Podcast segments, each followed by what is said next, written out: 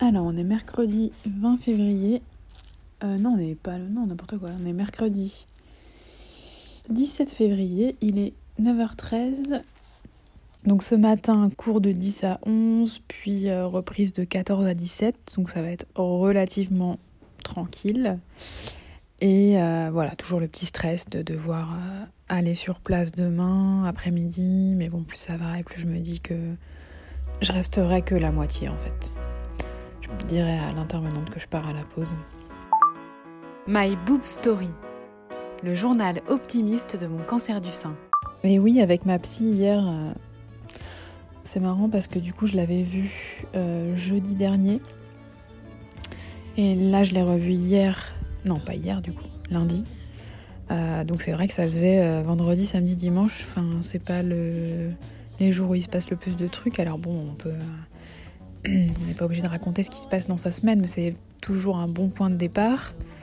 Et du coup, ouais, on discutait de notamment euh, bah, l'arrivée de ce cancer en fait. On se questionne forcément sur euh, pourquoi maintenant? Pourquoi moi Non, ça ne. Je me pose pas ces questions parce que c'est comme ça en fait. Déjà que pourquoi maintenant, c'est un peu compliqué d'y répondre, mais alors pourquoi moi je pense que là, c'est. Enfin, peut-être qu'on peut se poser la question, hein, mais en tout cas, moi, je non. Déjà, bon, je savais un petit peu que j'étais à risque. Pourquoi maintenant Alors qu'on était en plein projet PMA. Euh, et j'ai lu pas mal de témoignages de, femmes euh, qui disent que c'est un, un rappel pour dire que la vie est fragile, fragile et précieuse. Enfin, moi, c'est quelque chose dont je suis très consciente. C'est pas comme si je, flambais ma vie, euh, je me drogue pas, je bois vraiment jamais d'alcool. Vraiment, enfin ouais, on boit pas d'alcool quoi. Enfin bon, il n'y a pas que ça, hein, mais au niveau de l'hygiène de vie, euh, bah. voilà, je mange équilibré, euh, pas trop sucré, je, fais des repas avec des féculents et des légumes à chaque fois. J'alterne les protéines. Enfin, je suis très très au courant de, tout ça et je l'applique euh, sans contrainte au quotidien.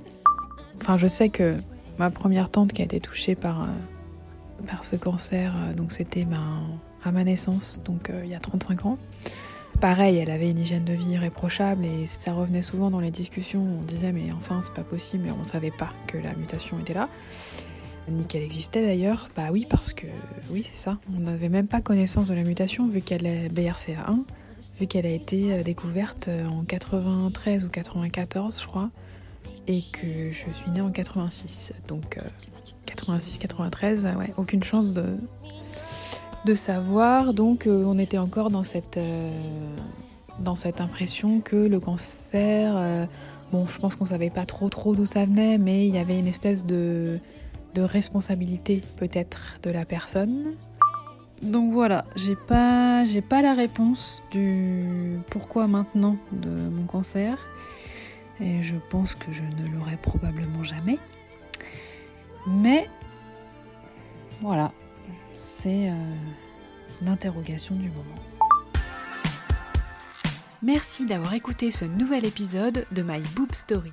Désormais, retrouvez votre podcast préféré du lundi au vendredi dès 5h du matin. Pour plus d'infos, rendez-vous sur Instagram myboobstory.podcast. Si vous souhaitez soutenir ce podcast indépendant, rendez-vous sur Tipeee, le lien est dans le descriptif de cet épisode. À demain!